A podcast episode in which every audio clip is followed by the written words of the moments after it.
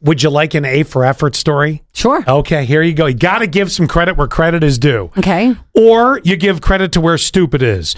So, cops in Minnesota pulled over a driver on Friday, Mm-hmm. and the driver handed the cop uh, their driver's license and an actual get out of jail free card. Did you know they exist? Wait, how do I get one of those?